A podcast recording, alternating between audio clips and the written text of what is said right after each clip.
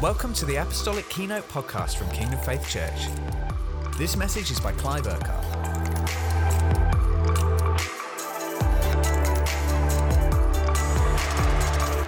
What has God been doing over the last few weeks? What's been happening? What is He doing at the moment? Uh, because we all know that uh, something hasn't come to an end. God has just been initiating the next step, the next season in our journey of what He is releasing amongst us. So, so what has God been doing over these three weeks of prayer and fasting? What He's been doing, He has been reviving the normal Christian life. So He's been reviving the normal Christian life. God hasn't been taking us from the normal into something extraordinary, extra normal what he's been doing, he's been showing us, reminding us, what does the normal Christian life look like? And whenever you set time aside, like we have been, and and we we spend time more time on our own with God because we are not doing other things like food or social media or whatever God spoke to you about fasting during that time we abstain from one thing, as we've been saying. So there's a release of something else, something more of who God is and what He's doing amongst us. And whenever you do that, something is bound to happen in you. Now, when then together we pray and fast and we meet, we've been meeting like we are at lunchtimes in the evenings and through the night and all that kind of stuff, there's going to be more of a release of God. There has to be because what you sow is what you reap. And so there's a, a, spiritual principle there, a kingdom principle. It's impossible for us to outgive God. If we give ourselves to Him, there's going to be more release of Him. It's not that um, there, suddenly there's more of Him around because we didn't have Him. It's that there's more of a release of Him in us, and therefore there's a greater release of Him amongst us uh, as he is working and, and moving. And so God has been kind of reviving the normal uh, Christian life. So, where do we start? This is going to be a roundup of the last few, few weeks, but where do we start? We started in 2 Timothy uh, 1, verses uh, 6 and 7 where it says here, For this reason I remind you to fan into flame the gift of God which is in you through the laying on of my hands. So that began right at the beginning. That's stirring up the gift, stirring up what?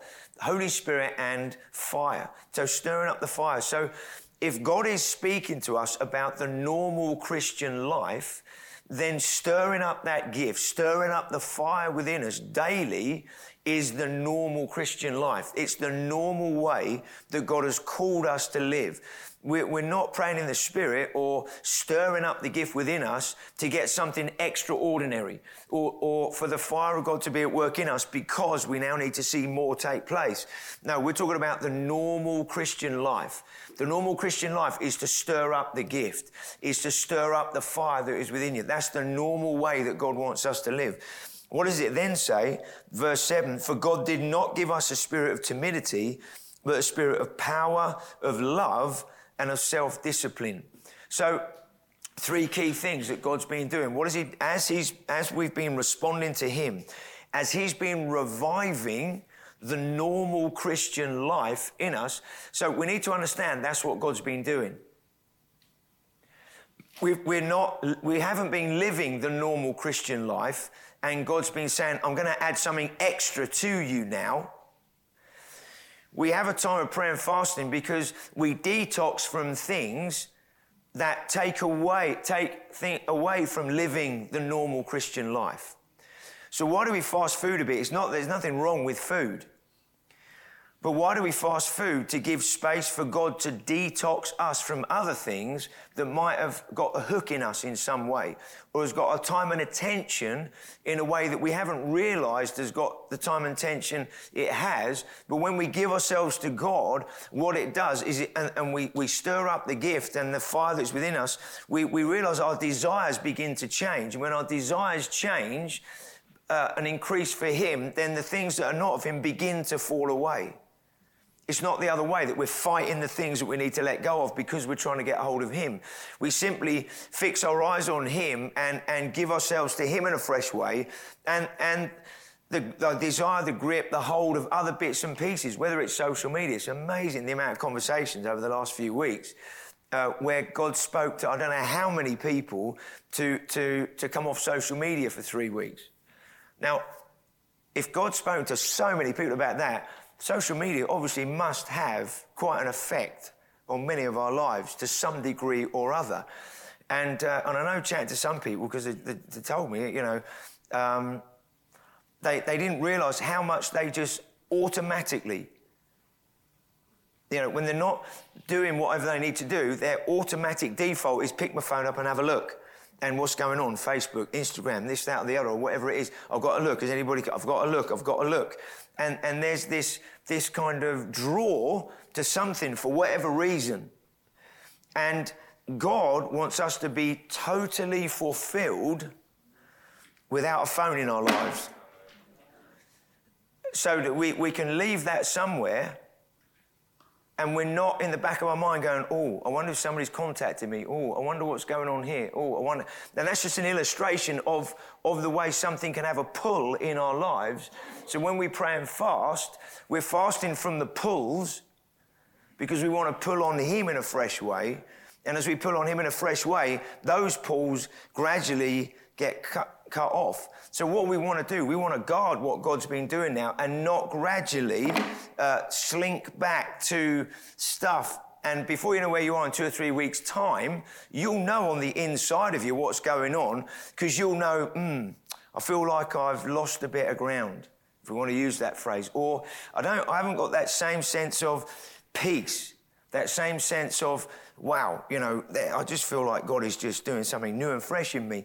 What we want to do, we want to guard what He's doing. How do you guard what He's doing? Stir up the gift. Keep stirring up that gift, stirring up that gift. In some of the ways we've been praying more recently, don't, don't go back to praying from here.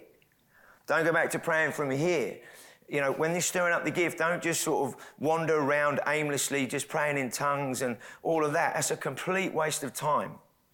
Just to walk up and down and kida da da ru da da da da da kida ba ba ba ba da da da da oh la da da da da da da all of that. That doesn't do anything for you. Stirring up the gift, engage your spirit and your heart. Don't just wander, kida ba da da da da all of that. Engage your whole being in what's going on. Keep stirring up that gift, stirring up the gift. So, um, and then it says here, for God didn't give us a spirit of timidity, but a spirit of power, love. And so, what is being stirred? His power, his love. Then it says self discipline or self control, uh, depending on what uh, translation you, uh, you have or you read, or self discipline. That's basically the mind of Christ. So we're stirring up the word in us. So it's the spirit and the word that's being stirred up. We've got to stir up the power and the love. What is that? It's faith working through love. So God is stirring up his power in us, but he's also stirring up his love. There's two ways that we live in our lives as Christians predominantly. We live in the power of God to see a release of his life and power, but we also express his love into people's lives. So when you look at Jesus, that he's living in the power and the love, the power and the love, the power and the love all the time. That's why it says um, there's nothing else that matters except faith being expressed through love. So if God is stirring up this normal Christian life of power and love, He's obviously stirring up the normal Christian life that that isn't something that we decide, how do I want to live? So let's have a look at a couple of other scriptures. So Jesus himself, in John 5 19, Jesus in there speaks about himself, saying that I can only do the things that I see my Father doing, and I only speak the things, the words that he gives me to speak. Now, Jesus is the Son of God. He knew he was the Son of God. But he says, as the Son of God, I don't, I only do the things I see and hear my Father doing and saying, right? Now, we all know in here we're sons of God. But Jesus didn't put his faith in being the Son of God. So therefore, I can do these things. His faith was in God. His faith was, he was dependent on the Holy Spirit. Even though he was the Son of God, he didn't say, because I am the Son of God, I can do these things. He said, I am the Son of God. I'm the Christ. He was the Son of Man. He was proclaiming that. But he said, in myself, I can do nothing. I can only do what I see my Father doing. And so, even in our sonship, we're not saying because we are sons of God, therefore I can do these things. We're saying because we are sons of God, we can have faith in Him and trust Him that He will do what He wants to do through us because we are sons. But our faith to lay hands on the sick is not because I'm a son, therefore I heal, and therefore my faith is in my sonship. My faith is in who He is because my dependency is on the Holy Spirit, not in my position. Now, our position gives us authority to lay hands on the sick and see people healed. But in that place of sonship, our faith is in who He is and his faith in us to release his life and power. Do you understand that? Or does that sound a bit weird? Because Jesus said, In myself, I can't do anything. I might be the Son of God, but I'm dependent on the Father. So we are sons, but we are dependent on the Father. And because we are sons, we can be dependent on the Father. In that, in that, do you understand me? What else does Jesus say in, in, in uh, John 12? Similar. Um, he said, The Father gives me what to say and how to say it. He gives me what to say and how to say it. So it's not just what we say, it's also how we do it. We're, we're good at Christians telling people that we're right, they're wrong, and all of that kind of stuff. But often we don't come with the right heart as to how to communicate something. Um, and, and so that's obviously important. So Jesus demonstrated the normal Christian life. I can't do anything, I can only do what I see and what I hear from the Father.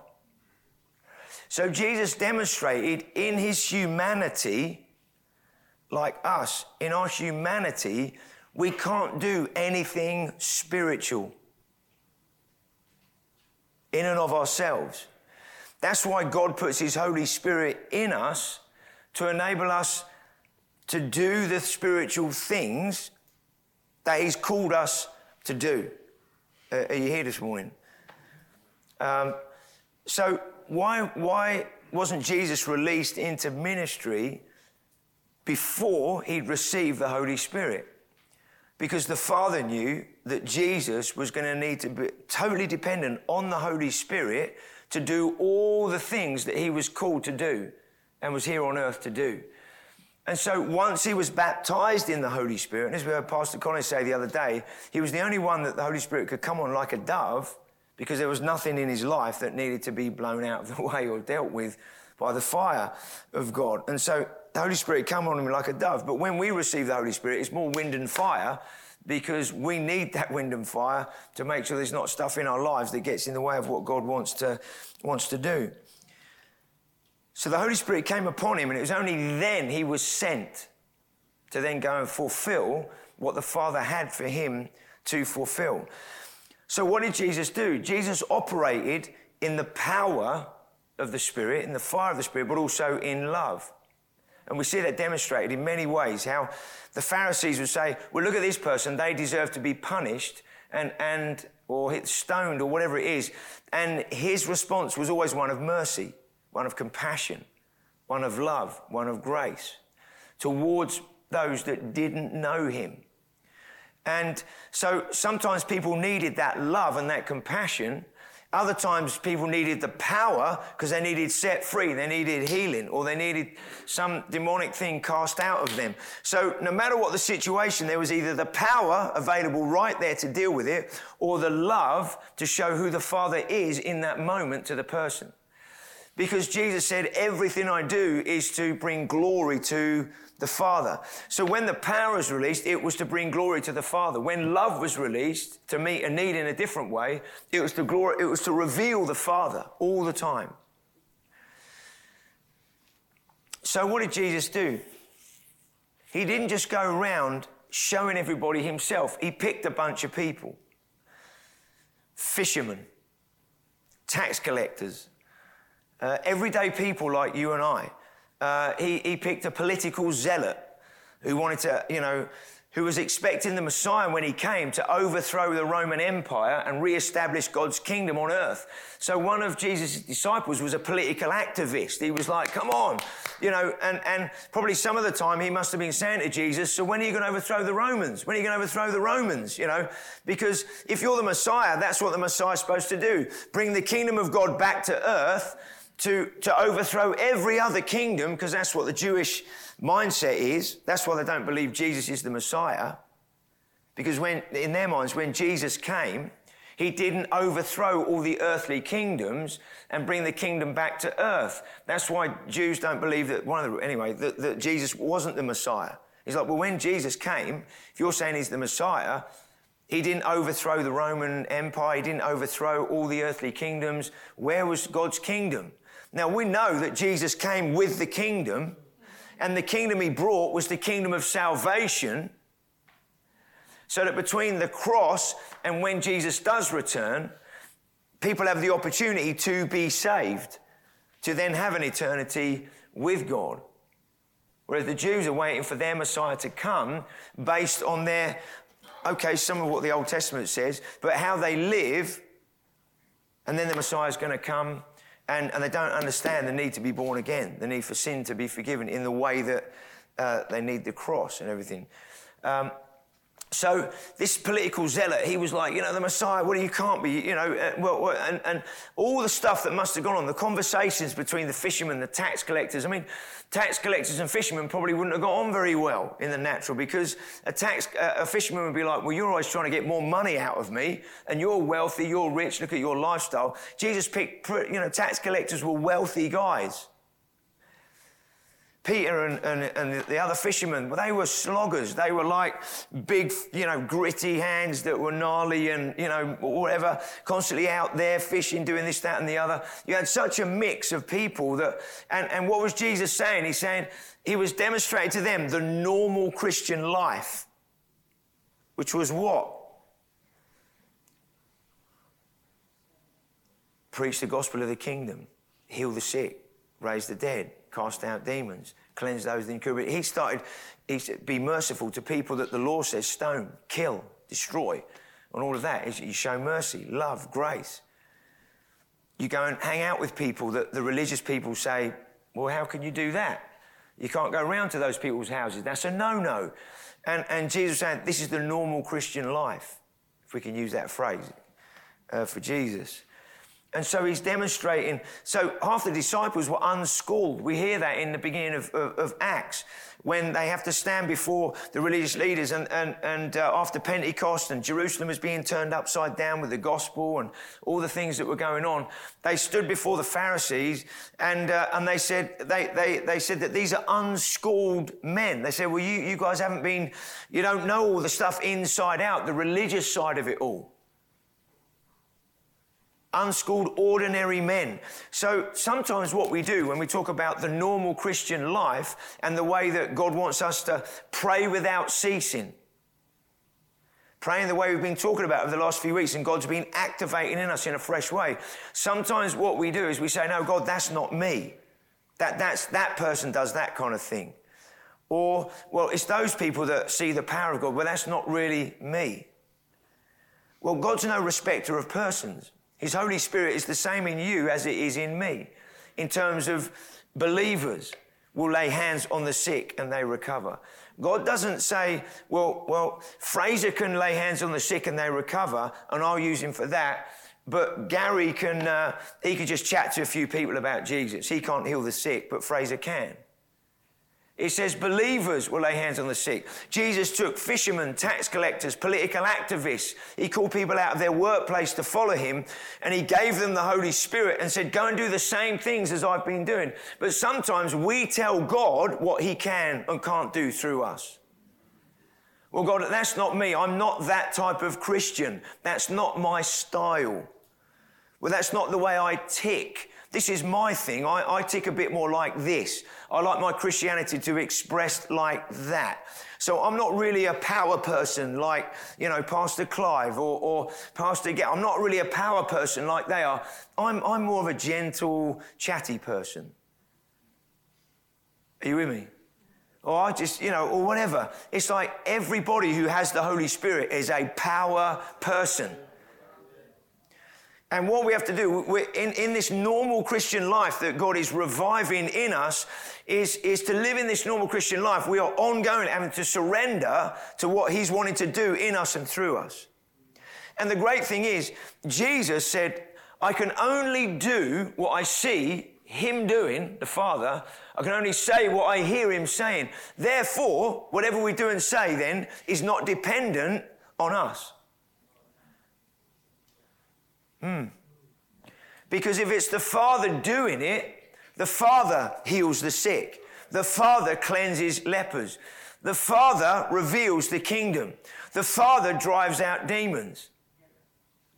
But what he wants is a, vessel, a person, a believer on earth that is available that he can then speak the word through or he can act through to do the same things as Jesus did and greater things still. We're talking about the normal Christian life this morning.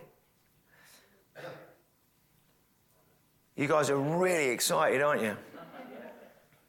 Really excited. See, that's what God's been. He's been reviving, bringing us back to normal, resetting the compass, and uh, in terms of what He's uh, what He's doing uh, in our lives. So let's have a look at Acts chapter two, because this is what happened when the Holy Spirit was poured out um, and what they began to live in as the early church. Because this is what we live in, and God continually increases amongst us as we are uh, responding to Him in our, in our lives. So, the normal Christian life, we stir up that gift, we stir up the fire. What does it say here? So this is the this is the normal Christian life then, because how the early church was birthed was into the normal Christian life. It says they, were de- they devoted themselves. Wow. Amazing, those three verses. We often skim over those and go on to what they were devoted to. But actually, because of what the Holy Spirit, excuse me, was doing, it says they devoted themselves. There was something going on in the early church. There was something going on in those early believers where there was a devotion to a number of things. They devoted, they gave themselves, and this, what did they give themselves to? They devoted themselves to the apostles' teaching, so they to the word. God gave us the analogy of a ship, didn't he? With the mast, and that being the word, and we're rooted and established in the word. And so we're, we're devoted to the word. We want to be word people. Why is it so important that we, we know the word? We believe the word and we live according to the word. The word brings a conviction in our lives. When we don't know what the word of God says, then we don't have a conviction that goes down in our life like the mast of a ship.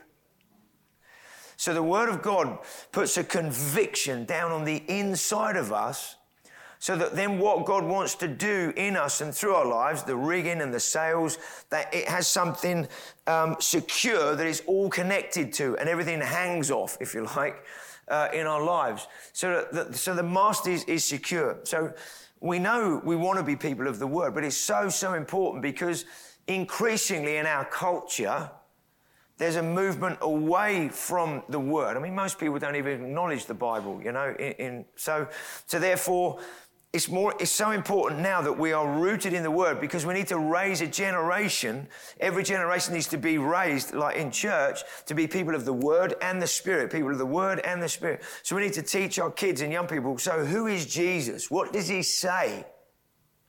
What does the word of god say? And and so that each generation that comes up lives with a conviction a deep conviction about who god is and what the Word of God says. So, um, what does the Word do? Because the Word, Jesus Himself gives us our identity. But the word speaks into our lives and shows us the identity that we have. What's one of the biggest issues at the moment is identity. And the, the devil knows if he can undermine people's identity, who am I? See, your identity is your compass. Without a compass pointing you north, whatever fad, fashion, trend, whatever's going on in the culture, in society, will blow people around all over the place because there, there's no compass that is setting people's life north or in the right way. And so, as, as, as believers, there's, there's loads of stuff that's going on in society and in culture, belief system, philosophies, even within the church. So many scenarios where people are debating the culture and deciding how much of the culture to embrace in the church to be relevant today. Well, when we embrace the culture in the church, and then we weigh up the Word of God against the culture and say, how much of the culture can we bring into the church to be relevant so that we don't look like we're being exclusive or we're leaving anybody out? As soon as we do that, the power of God leaves the building. Because the power of God can't work with that kind of thinking and mentality. Why? Because there's no honor, firstly, of who God is. There's no honor of His word, and we don't recognize the under, and we don't the, the, the authority of God's word. So when Christians start to debate certain things, and should we should we have should we bless same-sex marriages? Should we do this, that, and the other, and and all of that? What we're doing is we're saying, well, we'll put the authority of God's word to the side for a minute and let's decide how much of the culture we want to embrace in the church so that we don't upset anybody. What does, what does the truth do? What does the gospel do? It divides between what is of the spirit and what is of the soul. So, whether we like it or not, that's what the Word of God does. God does not defend his own word by trying to make it palatable to people in their lives. Now, the way in which God reveals himself into someone, to someone, he does it in such a relevant way. How he reveals who he is into someone's life. Knowing how they think, knowing how they tick, knowing what their experiences are, their belief system, their philosophies, uh, the stuff that's going on in them. God is the master at revealing who He is into someone's life. So even then, our faith needs to be in Him as to how He reveals Himself into somebody's life. So we never need to batter somebody with the gospel. We never need to batter somebody with where they're wrong. It's, it's, that nobody likes to be told they're wrong. Any, anybody else in the room here? Do you like people to tell you that you're wrong? Or you know. I mean, we're all more open to that because we, we, we, want to be teachable, and if there's something not right, then help me, you know, that kind of thing. If I've got blind spots, if I've got blinkers, you know, blind spots and blinkers, help me with that and all that. We're open to that. But to go out there and to say to everybody, you're wrong, you're wrong. Jesus didn't start with, you're wrong. He started with, there's something God wants to give you. He preached the gospel of the kingdom. There's a kingdom. The kingdom of heaven is at hand. So he talked about the kingdom. In order to receive the kingdom, then he said, repent and believe. And, but we often go out saying, repent, you sinner.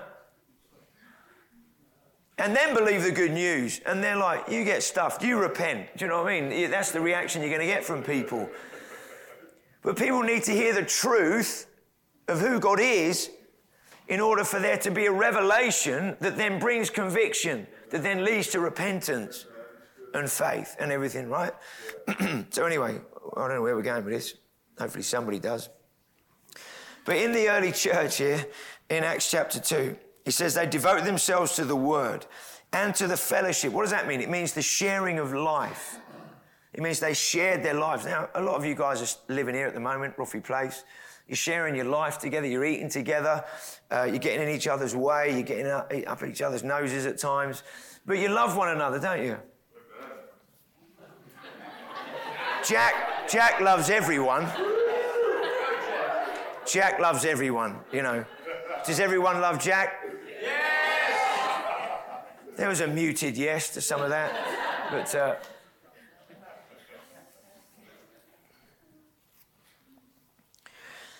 everything, everything, God, everything God calls us to do, it has to be the Holy Spirit, doesn't it? So God never, ever asks us to do something without giving us the power to do it. He, he's not expecting us to do anything in our own strength. He's just not. You don't have to strive and strain and try, right? So if you ever hear a message that says you've got to pray more to see God do more, straight away, that's putting the emphasis on you doing something in order for, for then, well, if you pray more, God will do more. Well, I don't, I don't find that anywhere in the Bible that says, as a believer, if you pray more, God will do more. What you do find is if you pray with faith, something happens. and what does God do when He speaks? He puts His faith in us. Because when He speaks, He shows us what He is saying and doing. So it's not even that we've got to try and get faith. So the subnormal Christian life is I'm trying to get faith. I'm trying to believe God. I'm trying to get to where He wants me to be. But actually, when we, we take responsibility and we're stirring up that gift within us, stirring up the fire, I don't know how many of you guys, I know there's been lots of people in the, across the church that have been having dreams, visions, prophetic words. They've had stuff, they've been sending them in and, and everything else. And, as, and we've, we've shared some of them over the last few weeks. Um, but, but when, when, you, when you pray and fast and, and you're not doing certain things, but you're giving yourself more to God, the, the spiritual, the, the, the spiritual, um, uh, what's the word? There, there's, uh, what, what am I looking for? Spiritual activity, um, activity of the spirit, whatever. There's more going on, right? And therefore, we're more sensitive, more in tune with what the Holy Spirit's doing. We hear things more easily. You see things, God reveals things of a greater depth. Because we're, we're in a place ready to hear and receive what He's saying. Uh, because uh, the more God reveals, the more responsibility we actually have to respond to what He's doing uh, and, and, do something with it. Because when he starts to reveal the depth of something, John Hutchinson, uh, John's here. I, haven't asked him yet, but on Sunday in Horsham, I'm going to ask him to share this vision that he had in the prayer night the other night. I'm not going to say what it is, but I want him to share that on, on Sunday. And um, uh, it's to do with the lost, but it, it was so, so powerful. Um, but when, when God reveals things like that, and then the prayer that came from it, um, it's like, right, uh, the normal Christian life is harvest. The normal Christian life is abundance. The normal Christian life is multiplication. That's the normal Christian life. So it's not like God saying, oh, you know, addition is normal, blessing is normal, and whatever the other one is gleaning or whatever is normal. What he's saying is abundance, harvest, multiplication. That's the normal. So all God is doing is bringing us into the normal. And so he's speaking to us to, to believe that's the normal. So God wants us to live with his faith, not our own. That's why Jesus said, I can only do the things I see him doing because it's him doing them. And the same thing with what he was, was saying. Okay. So Acts 2 4, Acts 2 42. Fellowship, sharing of life, laying our lives down for, for one another. Um, then the breaking of bread. He says, what, what does that actually mean? It, they were devoted to breaking bread every day in their homes. But they weren't breaking bread as a tradition. They were breaking bread because they were living a Christ centered life. That's what that's basically saying. They were devoted to the Word of God, the, the, all the apostles' teaching. Where did they get their teaching from? Jesus. So they were, they were devoted to Jesus, the Word. They were devoted to fellowship, sharing life, because Jesus demonstrated what it looked like to share life and to, to be with each other, love people, and all of that. But then it was the communion, breaking bread, Christ centered life. So why do they do it every day? Because they said, Jesus, we want you to be front and center of our lives every day, because we're living in the normal of, of what you said, Christ centered Christianity. Then, it, then the last one was to prayer. Pray without ceasing. Pray without ceasing. What God, what's God been talking to us about? Night and day prayer. Night and day worship and prayer. Night and day worship and prayer. Pray without ceasing. Pray without ceasing. Pray without ceasing. Elizabeth Allen once said uh, to, well, we were talking one day, this a few years back, talking and about prayer. And she said, oh, she said, I asked the Lord recently, um, how do I pray without ceasing? Because I have to go to sleep. And um, so how do I pray in my sleep? And, and she said, Well, I know that my, you know, the spirit, your spirit can be active all the time because you've got the Holy Spirit. And, and she said to the Lord, How do I pray without ceasing? And she went to bed that night and she woke up in the middle of the night praying in tongues. As she woke up, she was praying in tongues. And she, she sat up and, and she laughed, you know, and it was like, okay, okay, Holy Spirit, yeah, you're in charge, you know? And it, and, and it was like, well, it's important how we go to bed at night. That the last thing you do before you go to bed is not spend half an hour on Facebook, Instagram, or searching out what you want to buy tomorrow and all the things you want in your life that you don't really need, but you'd like them anyway, because you think it's going to fulfill you when it won't really, because our satisfaction's in Him, right? All of that stuff that goes on. We don't look for things we already have because we got them. We only look for things we don't have because we think it's going to add something into our life. You know, I need a bigger TV because I've got a 50 inch one, but I need a 58 inch one now. Well, I don't think a few inches of TV is going to make a lot of difference in your life, you know, and all of that. But, but, but for whatever reason, we think like that, don't we? But how you prepare to go to sleep is important. Uh, God wants to give you dreams. God wants, to, you can encounter Him you want to wake up in the morning thinking about Him. You want to wake up in the morning and there's stuff going on in you already. Why? Because you prepared before you went to sleep. Before you go to sleep, anything that's come up that, day, give it to Him. The worries, the thoughts, the concerns, there might be for the next day. God, I just give you all that stuff. I'm not going to go to bed worrying. I'm not going to go to bed with this on my mind. I surrender it all to you. I'm going to go, I, I thank you. I'm going to sleep peacefully. I'm going to wake up in the morning refreshed and ready for a new day. Anyway, then it says here, uh, and to prayer. So they're were devoted to prayer. How do you become devoted to prayer?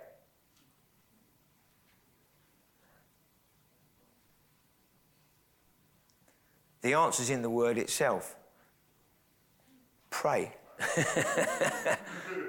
how do you, how do you, how do you, how you get devoted to prayer? Pray. Simple as that. Your flesh, your flesh goes, oh, ah, right. Your spirit goes, yeah. Mo- hopefully, everybody in the room, this side of the praying and fasting, there's a different desire going on in you now than there was three weeks ago. I know praying and fasting out of Christmas, Christmas is, can make a bit lethargic, can't it?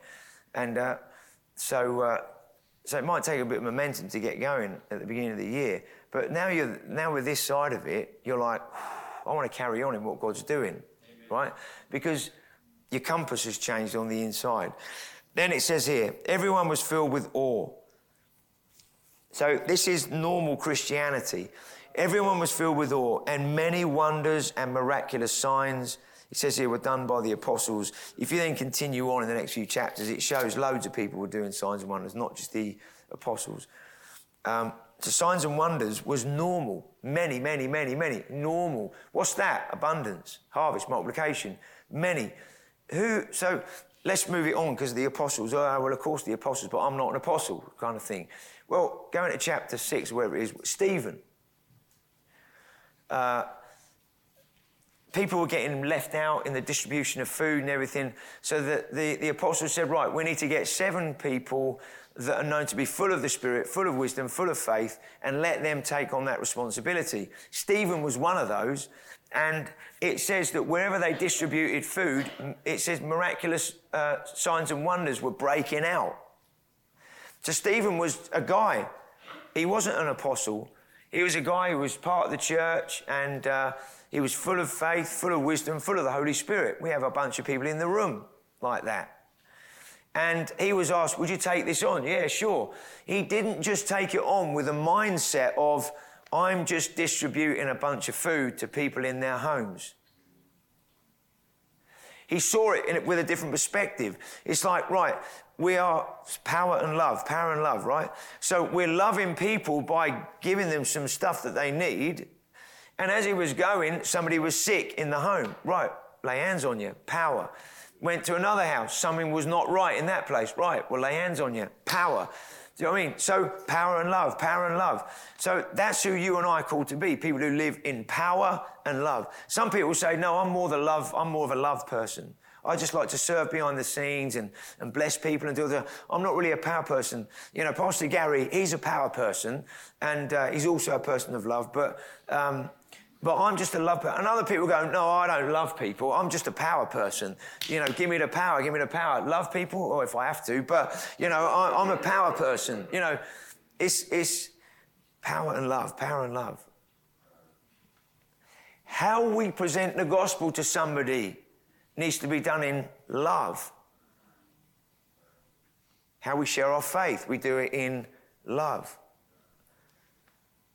But also, Paul in 1 Corinthians 4:20 says the gospel is not a matter of talk but of power because the gospel is the paragon for the salvation of everyone who believes. So therefore there, there needs to be power when the gospel is released. So we're not trying to present the gospel in a palatable do you like this? Have I said it in a way that you go, that doesn't upset me or offend me? Do you, do you like the way I'm saying this to you? I'm not saying within but we've got to allow the word to do the work in people's lives. So, normal Christianity, stirring up the fire. Pray continually. Uh, let's one last scripture uh, in Thessalonians, and then we're going to pray. It says here, we start again, started with this at the beginning of prayer and fasting. He says, Be joyful always, pray continually, give thanks in all circumstances. Normal Christian life. Do not put out the Spirit's fire. Why? Because the normal Christian life is to live in the Spirit's fire. Do not treat prophecy with contempt. Test everything, normal Christian life. Hold on to the good, normal Christian life. Avoid every kind of evil, normal Christian life. May God Himself, the God of peace, sanctify you through and through normal Christian life. We want to live in a continual sanctifying process of what the Holy Spirit's doing in our lives, normal Christian life. Uh, then it says here, may your whole spirit, soul, and body be kept blameless until uh, the coming of our Lord Jesus Christ. What's that? It's an ongoing living in the fire living in the truth, living in that sanctification, uh, holding on to the good, avoiding every kind of evil. That's the normal Christian life. So we, we don't want to be playing with stuff uh, in, our, in our lives. Then it says here, verse 24, to the one who calls you is faithful, and look at the emphasis, and he will do it. So it doesn't say um, in all of that, you know, don't do this, don't do that, but do this, do this, do this in your own strength. In the end of that, he goes, no, the one who is who calls you to live like this, he will do it in you. That's why Jesus says, I can't live this life on earth the Father's called me to live. I can only live what I see and what I hear the Father shows me to live in here. Let's jump to our feet, shall we?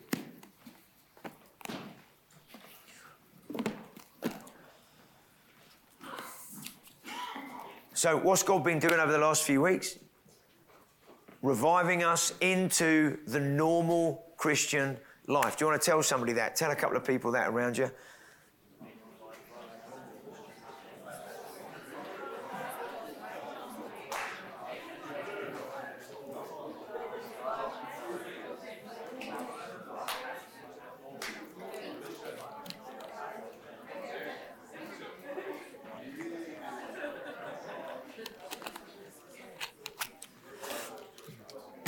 Thank you, Lord. Right.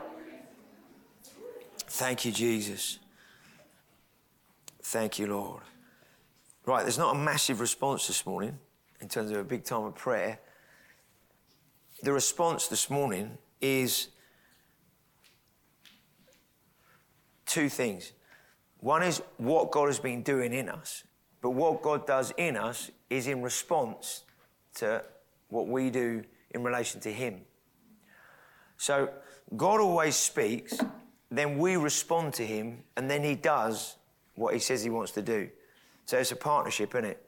God, God says, stir up the gift that is within you. So you begin to stir up that gift. What happens? The Holy Spirit then starts to do something. That's why we're not striving.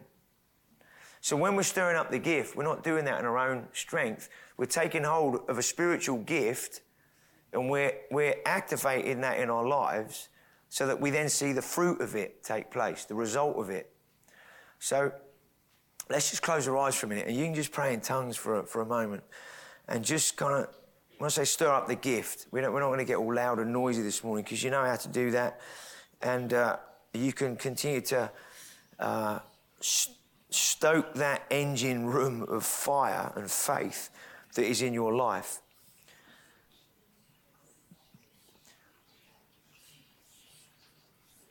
God has started something in the last few weeks that we want to continue in, and we want to grow in more and more.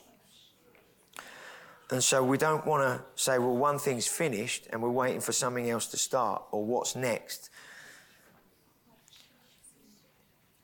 So stir up that gift that is within you. Continue to do that daily. Continue to do that daily. Continue to take time. Make a decision in your heart. I'm not going to go back to the subnormal that I was living in. I'm not going to go back to the subnormal. God has moved me and bringing me into normal Christianity. He's bringing me into the normal of what He sees. He's bringing me into normal Christianity.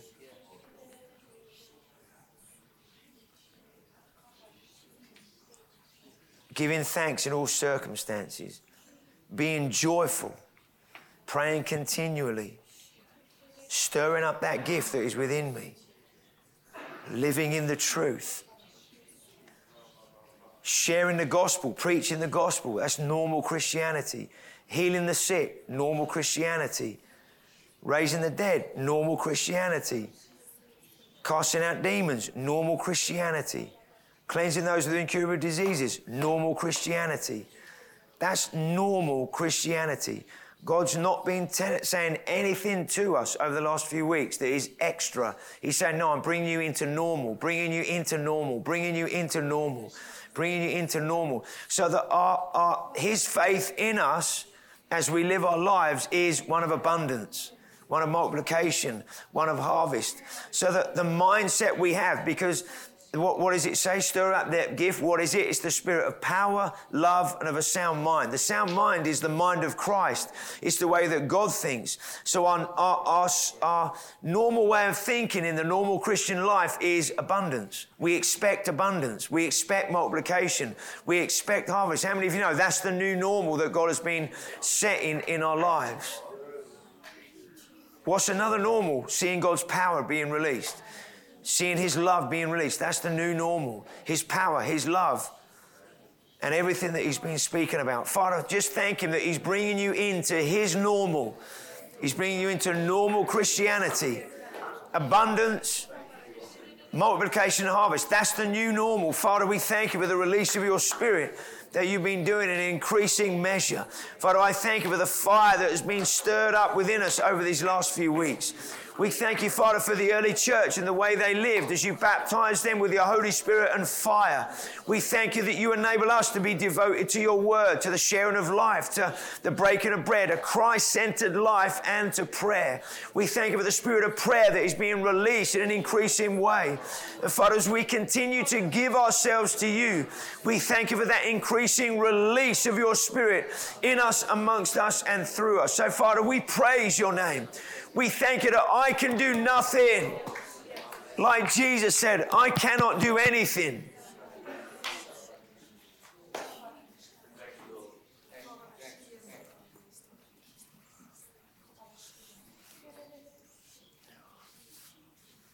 So, the simple way to close this morning is Holy Spirit, I want to see what the Father is doing. I don't want to hear what He is saying. So, to live a dependency with dependency on the Holy Spirit is being sensitive to Him all the time in us. So that even in our conversations, even the way we are with one another, and however we're living and whatever's in front of us in, in the day, that we're allowing the Holy Spirit to love one another in the way that He wants to express that love to one another. And whatever that might look like in situations we go into today, this week.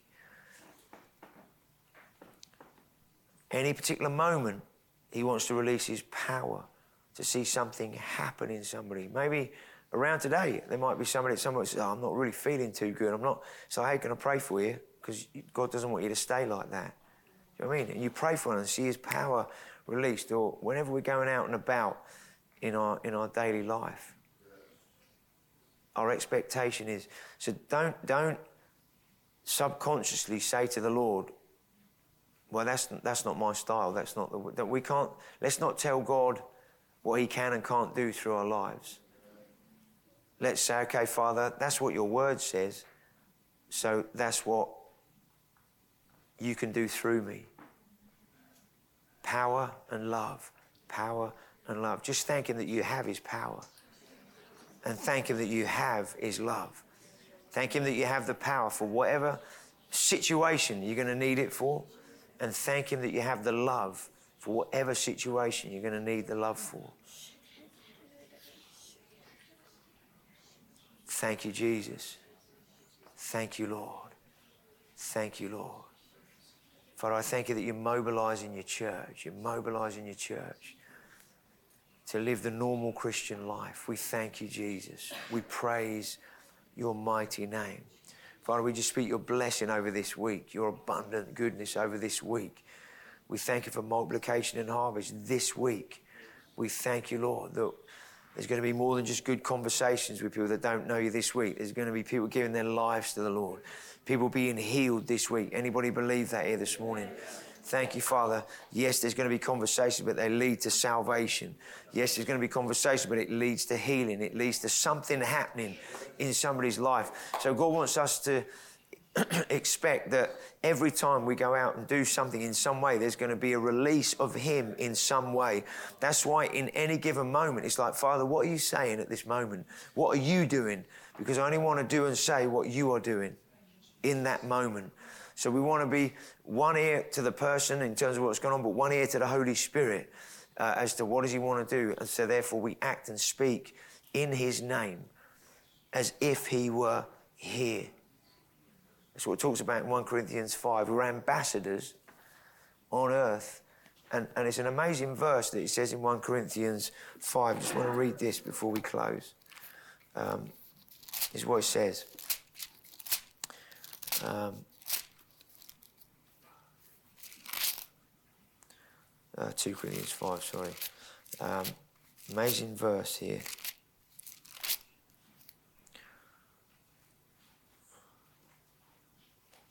Right. Verse 20 of 2 Corinthians 5 says, We are therefore Christ's ambassadors as though God were making his appeal through us.